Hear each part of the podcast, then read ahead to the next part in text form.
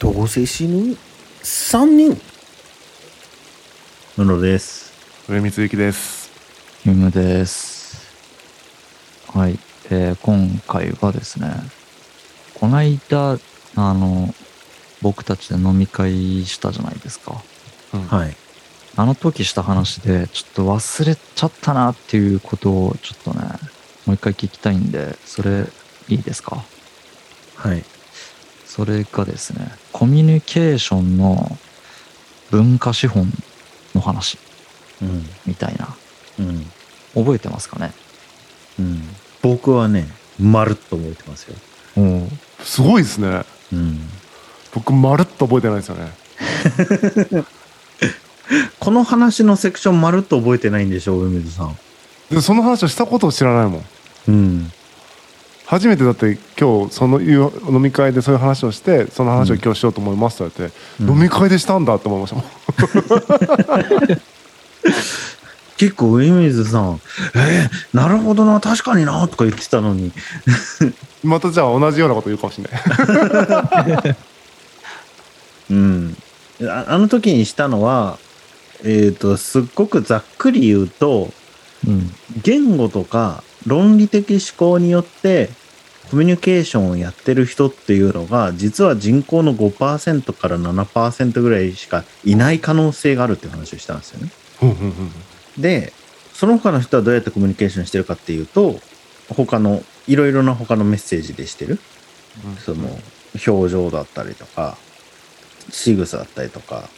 別のメッセージ多分僕たちって多分すごくいろいろなメッセージを発したり受け取ったりしてると思うんですけど、うんその言語性とか論理性みたいなメッセージで多分僕たちが発してるメッセージの中のものすごく一部に過ぎないと思うんですよね。うん。けどその今の社会ってその文書っていうものが優位な社会だからその言語性とか論理性みたいなのをものすごく重視されてる社会にいるんで僕たちってバイアスとしてコミュニケーションというのは基本的に言語とか論理で行われてるって思い込んでるんだけど、まあ、実はそうじゃないんじゃないかっていう話で、でむしろ僕たちってのは基本的に社会のベーシックななのは論理性とか言語性でコミュニケーションしてる人があの標準的な人たちでそれができない人はまあなんていうか社会から落ちこぼれてる人みたいな感覚でいるかもしれないけど実は江戸時代とか古代とかで文書行政を担ってた、まあ、貴族とか武士とかその豪商とかあのすごく大きな商人とか大きな農家の人とかごく一部のその文書っていうものを扱う技能を持ってたごく一部の人口の5%から7%の人たちだけがあの文字を読み論理的思考をするっていう習慣が、まあ、歴史的かなり長い間そうだったんじゃないかっていう話で。でこの人たちの子孫っていうのは結局その論理的思考とかあの本を読む習慣みたいなものを引きずっておりで結果としてその読解力みたいなものを身につけていてまあ狭い意味での読解力ですよその、うんうんうん何が言われているな何が語られているのかについて理解するみたいな、うんうん狭い意味での読解力っていうのを、まあ、その人たちが持っているんじゃないかと。でこの特定のその文化的な仕草とか習慣みたいなものを引き継ぐっていうのがそのフランスの社会学者のピエール・ブリューという人がいて、まあ、その人が考えていたあの概念なんですけどその文化資本っていう概念があるんですよね。で文化資本っていうのは例えば本がいっぱいある家で育った子供っていうのは本を読むしそのピアノがある家で育った子供っていうのはピアノ弾くしその両親が例えば文学とか演劇について話す家庭で育った子供っていうのは文学とか演劇であについて話すっていう習慣を持つうんうんみたいな。その親とかその一族とかその家族とかが持ってる文化っていうのを基本的に子供も引き継ぎますよっていううんうん話ですよね。でこの子供が引き継ぐっていうのはその経済的な遺産とかと資産とかと同じように、まあ、子供に引き継がれるんだけどその経済的な資産よりその文化資本っていうのは、まあ、目に見えないみたい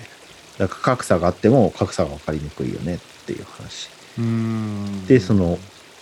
例えばお金があっても文化がない人っていうのはいわゆる成金みたいな人たちだしそのお金がなくても文化がある人みたいなその没落した貴族の子孫みたいなのもいてでそういう人たちっていうのはまあ読解力あるんだけど別に経済力なかったりとかするしみたいなそのいろいろなパターンがあるんだけどみたいな話を僕はその時にしまし酒飲んでよくそんな話できますねたね確かに。え、うん、一つも覚えてなかったですけど今今初めて聞きまし僕が2回目です、たあーうなるほどね、んうんあるよねうん、イムさんはこの話をどうしてこうもう一回聞きたいと思ったんですか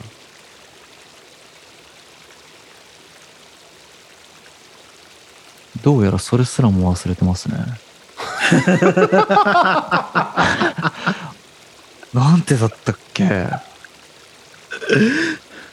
なんか聞いたなーってでそれについて話したいなって思ったことは覚えてるんだけどうん。で今もう一回説明を聞いてみてもそれについて話したいなって思ったのがなぜか思い出せないんだそうでした。ああなるほどね どっかになんかね、ここだっていう動画あると思って聞いてたんですけど、うんうんないまま終わったんですよ。うんうんで僕がその時に話して今回話さなかったこととかがあるのかもしれないですねあー、うんっていうことにしといていいですかはいいいなんか広い意味でその、はい広い意味でとかいろんな部分であるってことですよねその文化資本はいろんな要素でいろんな要素があると思いますでも導入はその言語の話だったじゃないですか5%とか7%の人しか使えないんだうんみたいな、なんかそことうんつ使えていないんじゃないかみたいな話だからそことなんかあったのかなみたいなそれを話したなんか背景があー、ピアノでも何でもいいんだけど導入がその言語を操れる人みたいな導入だったから、うんなんかそことは関連する何かからその話になったんじゃないかなって僕はその時いたけどいなかったので分かんないですね。そうそうそうコミュニケーションの話かもしれないですね、うん。その相手に自分が言ってることを理解してもらえないみたいなうん話かもしれないですね、えっ、と、その人の文化資本が、その人のコミュニケーション方法に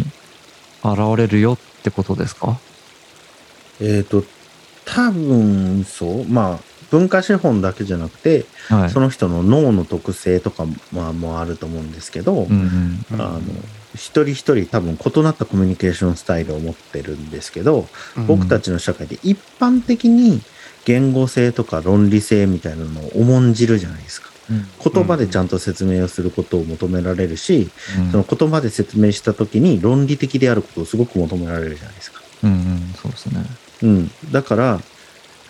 そのような教育っていうかそのような社会の中で育ってきたんで僕はうん。うんうん論理的に言葉で説明すれば誰しもが共通の理解に到達すると思ってたんですよ。うんうんうんうんわかる、 1たす1は2じゃんみたいうん。な2たす3は5じゃんみたいなうんうん2たす5は7じゃんみたいなうんいうのをやっていけば確実に共通の理解に行く。うん7にみんな到達できるみたいな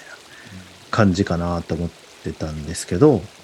案外そうじゃないなっていうことに気がついて、うんうん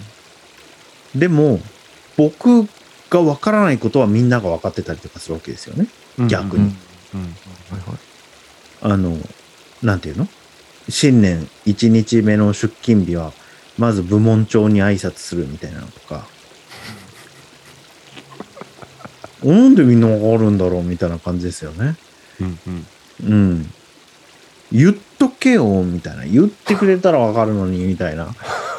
誰も言ってくれないけど、みんなからしてみたら、そんなことぐらいわかるでしょ、みたいな感じでもですよね。はいはいいやーはわかんないですね僕ね。まあ、うんこの辺、ほら、あの、多分そういうのがダメな人たちが集まってる。 から、まあ多分その辺の能力で多分トレードオフだと思うんですけど、い。うん。うん、いろいろそのトレードオフなんだけれどもだからこそあの僕たちって同じような同じ言葉で同じ話をしてるのに話がうまく通じてないみたいなことってあるじゃないですか、うんうん。よくあるうん A は B ですよねっていう話をした時に相手が「あわかります A は B ですよね」って言ってくれるんだけどうん。じゃあそれに基づいて B が C と一緒かどうか検討しましょうみたいな話をした時に向こうが「うんそうですねでも C って D だしうん。 E でもあるからそもそも C って D だし」みたいな話し始めてうん。いやいらんくねそのパートみたいな。うんううんん。 B が C であるかを検討するのに C が D であるか C が E であるかあんま関係ないよねうんうんううんん。 B と C を比較すりゃいいじゃんみたいうんな、ですでに A は B であることが合意されてるんだからうん。 C は A であるかとかっていうことを考えればいいじゃないですかうんうん。 A と C が同じものでないのであればうん。 B と C は同じものでないという結論になりうん。 B と C が同じものなのかみたいな疑問に対する答えは同じものじゃないになるわけじゃないですか。うんなんで D とか E とか出てきたんだろうみたいな感じなんだけれども、それはおそらく A が B であるっていう話を初めにしたときに、相手が、あ、A は B ですよねって言ってくれたから、僕その部分分かってんのかなと思って話を進めてたんだけど、うんうんあの、その部分で実は合意されてなかったみたいな。うんうん、僕が A が B であるって言ったことと相手が A が B であるって理解したこととはあんまり同じじゃないみたいなことがあったりとかするわけですよね。うんそれって多分そのコミュニケーションのスタイルが違うからなんだと思うんですけどうん僕がバカだからとか相手がバカだからじゃなくて、うんまあただ単純にコミュニケーションのスタイルが違うんだと思うんですけど難しいなと。なるほど。難しいですよねおでこに入れ墨してくれればいいんですけどね。コミュニケーションタイプ A とか、コミュニケーションタイプ6とか書いといてくれればいいんだけど、書いてないから。 うん。すっげえ説明した後に何にも分かってなかったりとかするから、うん、何だったんだろうみたいな。分かんなくなったところで手挙げてくれりゃいいのにみたいな感じ。うんあとそのよくないんですけど僕は結構早々に諦めちゃうんですよねあこの人分かってないなみたいになった時にうん諦めちゃうことが結構多くてなのに向こうが諦めてないって時はすごい辛いんですよめっちゃ聞いてくるみたいないやもうもう言いたくないみたいなめっちゃ聞いてくるみたいなもう言いたくないみたいなうんで言ったらなんか怒り出すみたいな 地獄やなみたいなことがよくあるんですけどそどうしたらいいんですかそういう時って相手のスタイルにこう変換しないといけないですかねそこはでもそれってできるもんなんですかなんか例えば、えっ、と、そうですね。みんなスポーツができますっていう状態だとして、うんうん僕は野球ができますとか、室越さんはサッカーができますとか、っていう状態でやり合わないといけないみたいな状況だとしたら、うん僕がすぐにサッカーできるかっつったら、そんなにはできないっていうパターンもあるじゃないですか。あ、けどね、あんまりね、そういうことって起きないと思うんですよ。うん。サッカー好きな人はサッカー好きな人同士で集まってることが多いし、野球好きな人は野球好きな人同士で集まってることが多いんですけど、多分世の中で問題になるときって、サッカーができる人と野球ができる人とラグビーができる人とバレーボールができる人を集めて、うん。ビリヤードしましょうみたいなことやってるんですよ。うんうんうんうんうんはいはいはで、誰もビリヤードのルールわかりませんみたいな話い。話のことをやってて、うん。で、そのサッカー好きな人は、とりあえずボール蹴ってみるんだけど、うん。そのボール蹴ってみたのを見て、蹴られたボールを野球好きな人が拾って投げたりとかして、うん。で、ラグビーの人がそのボール持ったままいなくなったりとか して、うんうんうんおいなくなっていいのかなみたいな感じになるみたいな感じだと思うんですよ。多分世の中のプロジェクトって。世の中のプロジェクトっていうか、ほんいや僕たちがやってることって、ううんうんん。うん、カオスですね。うんうんカオスなんですよね。ああ、なるほどな。そっうか。んだからディスコミュニケーション問題になると思うんですよ。うん。なんかこう、やらなきゃいけないことがなければ、別にディスコミュニケーション起きることそのものってあんまり大事じゃなくて、うん。多分僕たちがホモ・サピエンスは基本的に同じ空間にただいるとかなだけで、コミュニケーションってかなり十分なんだと思うんですよね。うんうん相手の存在を感じてるとかで、相当十分、かなりダウンしてると思うんですよ。80%うぐんらい。うんうんうんだからココミュニケーションが、ディスコミュニケーションしててもいいんですよ。別に成り立ってなくてもいいんですよ、会話が。うん会話成り立ってなくても、こう、交わされてるみたいなことの方が大事だったりとかするから、うん。いいんですけど、この近代社会は、うん。この我々が愚かであるがために、何かの共同のプロジェクトをやらないとできないみたいなことがいっぱいあって、うんうん仕事とううんん。か、家庭運営とか、うん。そこで恐ろしいことが、ディスコミュニケーションだとできないのに、うん。僕たちそもそもコミュニケーションに向いてないみたいなことがあって、うん。うんうん難しいことになってんじゃないかなっていうのが最近僕は考えてることですね。うんうん。ちょっと1、2分戻っちゃうんですけど、うん。本当にすいませんね。あの、ダンはビジネスパーソン語ですか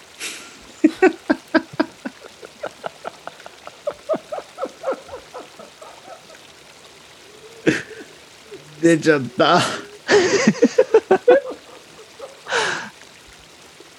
出ちゃったよ。出ちゃった。これビジネスパーソン語が何回か発見されるとなんか痛い目にあったりします僕。あ、一応集計はしていこうかなと思ってます。ああ。こっそ。り。こっそり。うはい。ん。なんかグラフにしてね誰が一番言ったかみたいなのはちょっと視覚化していきたいですよね、そうですね。以後気をつけていきたいと思います。ダンは、えっ、と、終了とか、終わったとかそういう意味ですかやり終えるみたいなことですよね。わかりました。うん。ダンはやり終えた。うん。です。わかりました。うん。はい、すいません、戻しますね。えっ、と、まあ、コミュニケーションは難しいよねっていうとこですよね。難しいなーって思います。うんいやマジむずいんすよねもうなんか、むずいんだよこれ、例えば、うんその、文化資本が違ったとして、うん。一緒の場にいればっていう場合と、ズーム上でっていう場合だと、やっぱズーム上の方が難易度が上がったりするんですかね。それも多分コミュニケーション特性だと思うんですよ。うん、うん、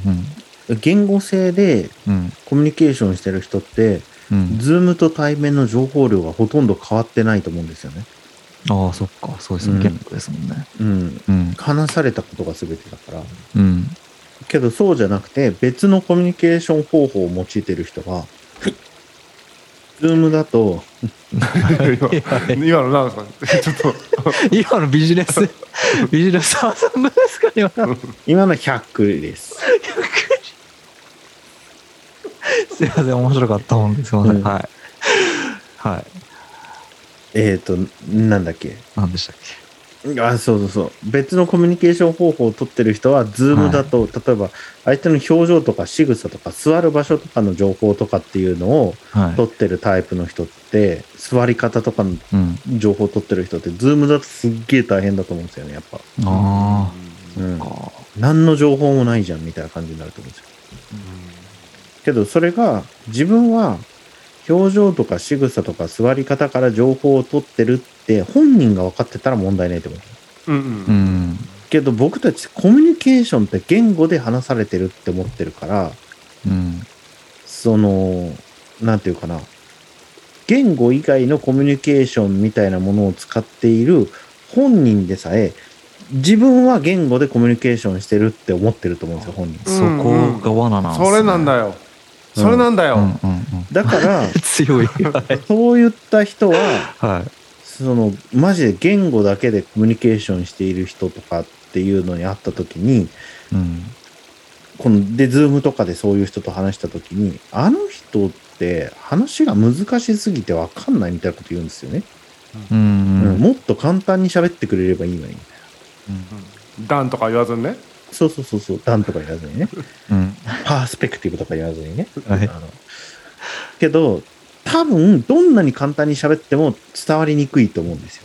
言語性じゃないところでやってる可能性が高いから。うんうんうんうんういん。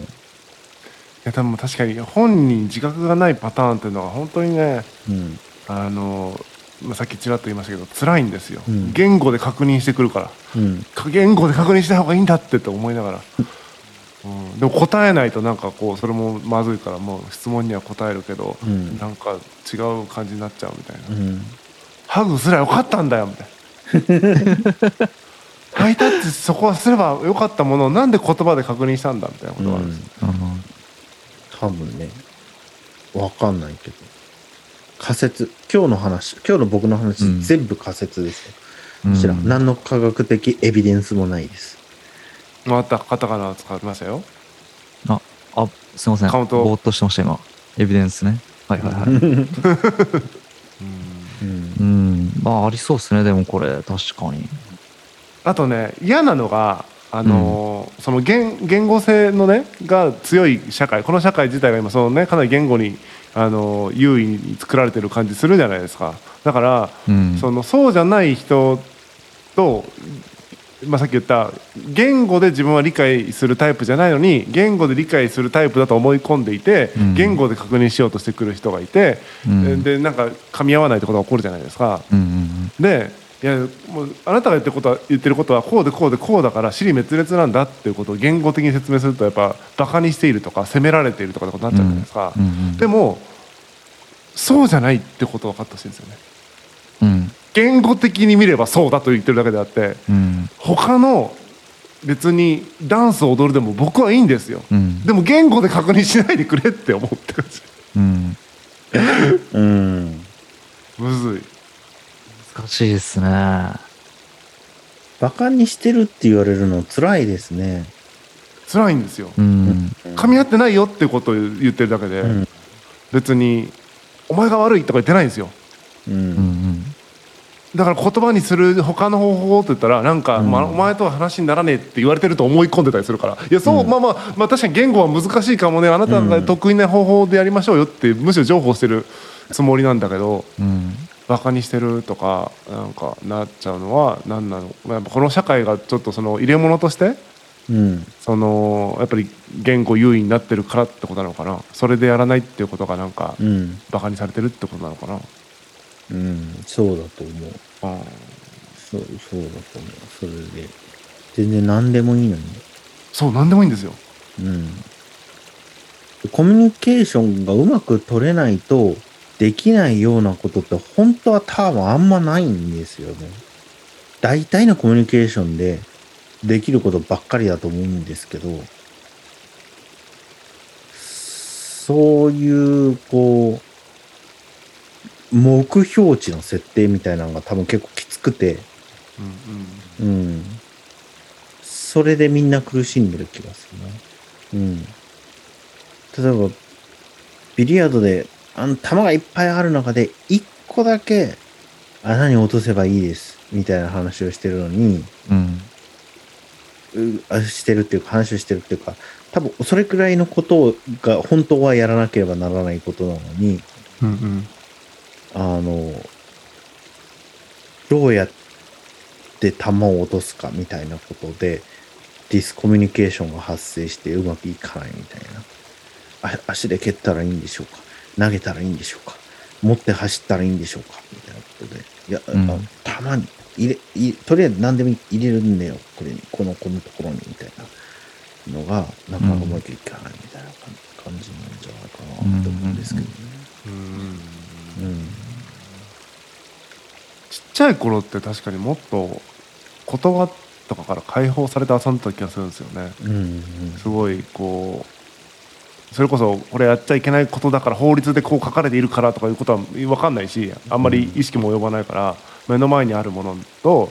一緒にいる人たちの関係性の中で空気の中でこんな風にしようよっていうことをそんなに言語化せずにこんな風にしたいんだろうな みたいなことを察しつつなんか一緒に遊んでたなってそんなに言葉にしなかったなって思うんですよね。そうか。でも、今ちっちゃい頃の話をされて、はいふと思いついたんです、思い出したんですけど、はい3歳から5歳とか結構言語性にばらつきがあるじゃないですか。うんうんうんそれ言語で説明できない人のこと、なんか、動物のカテゴリーに入れてました、自分の中で。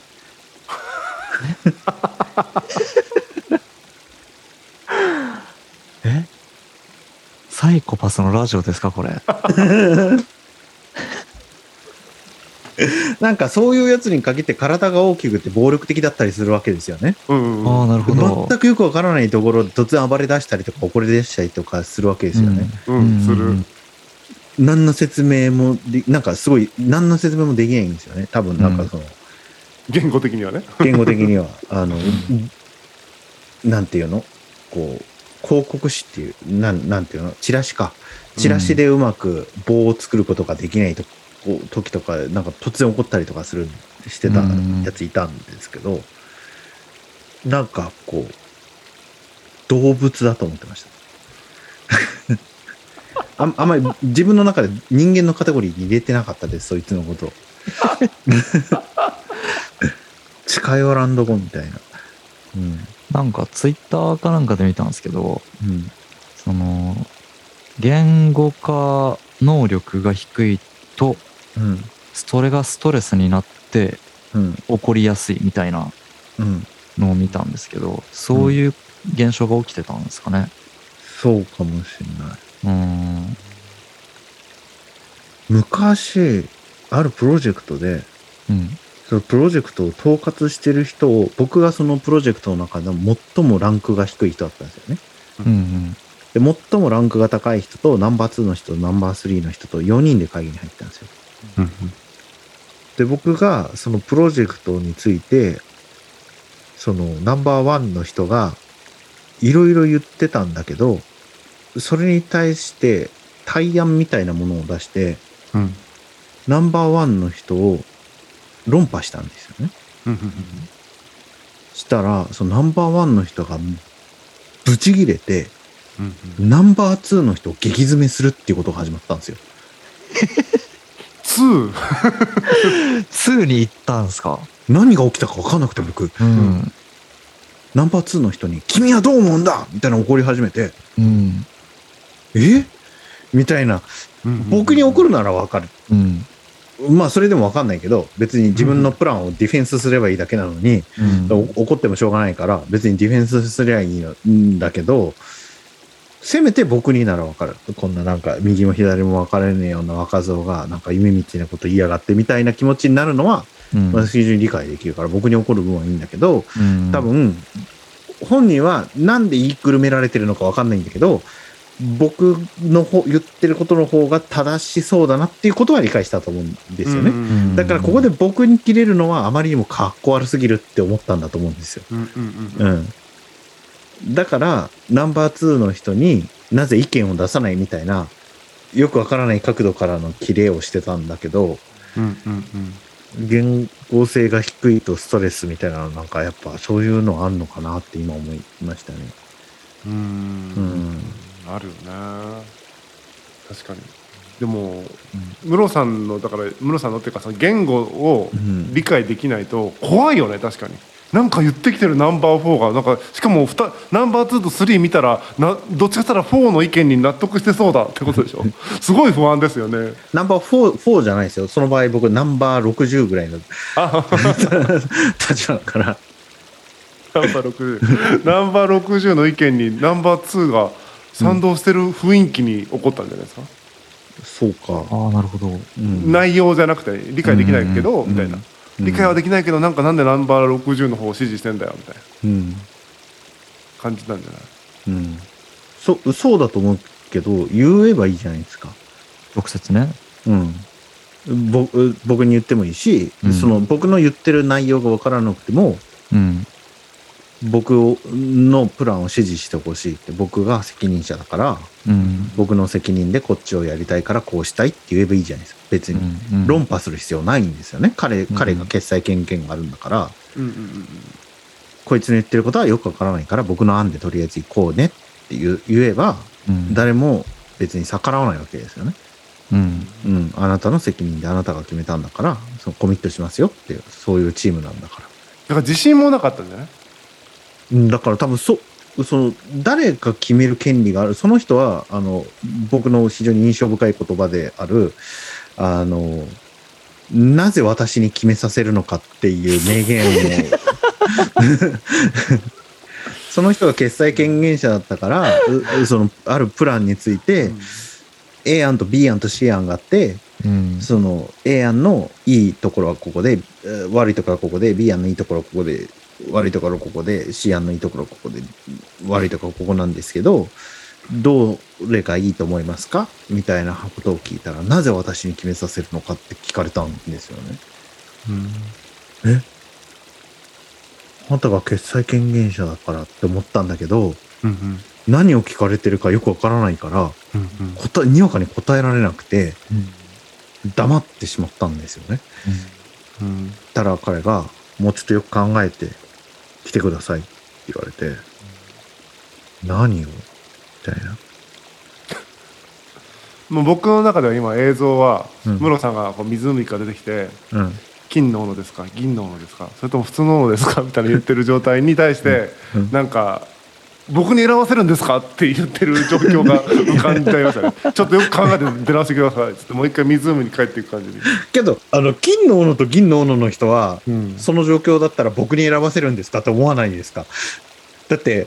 落としたのは鉄の斧なのに、うんうん金の斧ですか銀の斧ですかって聞かれたら、ええってならないですかでもそれぐらいのうん突然起こったことだったじゃないですか鉄の斧を持っててなんか自分は仕事しようと思ったら金の斧と銀の斧こいつ持ってきたわみたいなどれにしますかみたいなやば金の斧と銀の斧持ってきたみたいなだったら、その童話と同じように、僕が落としたのはぎ鉄の斧なんですけどって言ってくれれあば、あそうですよねうんうんあ、うん、あ、そうか、みたいになるんだけど、うんで、その時に、面白いなって思ったのは、うん。まあ、いろいろ考えて、で、僕が、やっぱ A 案の筋がいいと思います、みたいな話をして、うん。したら、その、決裁権限の方が、それはもうね、とんでもない握手だと。どう考えても C 案だ、みたいなことを言って、うんうんもうじゃあ、はなからそういやと思ったんだけど、その C 案で仕事を進めたんです。うんで、大体9割9分ぐらいそう仕事ができた時に、そのもう、決裁権限者の方は、その、この力作のうん力作のこの仕事を持って、その最終権限者のね、ところまで持ってったんですよ。うんうだんから最終権限者のことが、何これ普通に考えればええやんでしょみたいなことを言ったらしくって、ううんん。怒りながら帰ってきて、うん僕の机にこの C 案のこのモデルのやつをバーン置いて、うんええやんがいいんだって。でももう取り戻し効かないから、C 案でいくから、とか言われて、うんなんで怒ってんのって感じですよね。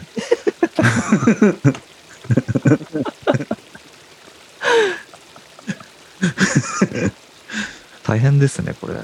うん、大変、大変っていうか、まあ、僕がやっぱ世間知らずだったですね。社会ってそういう感じだったんだって知らなかったから、うん。うん。今ならもうちょっとうまくやれる。まあうまくやるっつってもね結構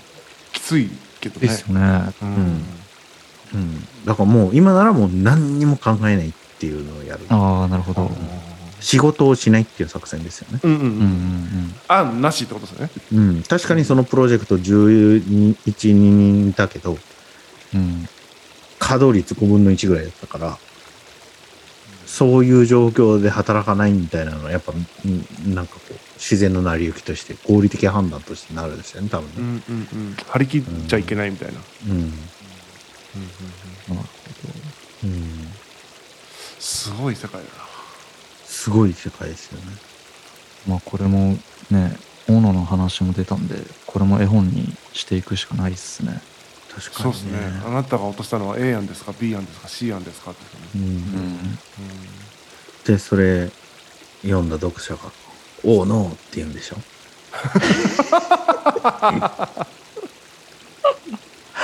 あそういうのも出てくるんですね。すごいな。うん。え、今、マジで思いもよらなかったです。うん。僕はね、こういうのをね、はい。絶対に取り落とさないっていう気概で生きてるから。そういうポッドキャストなんですかこれ。いいですね。ちょっと 見習っていきます。僕も。うんううんんじゃあ、お後がよろしいようなので、うんこの辺で終わりますか。はいはいありがとうございました。ありがとうござありいましがとうたございました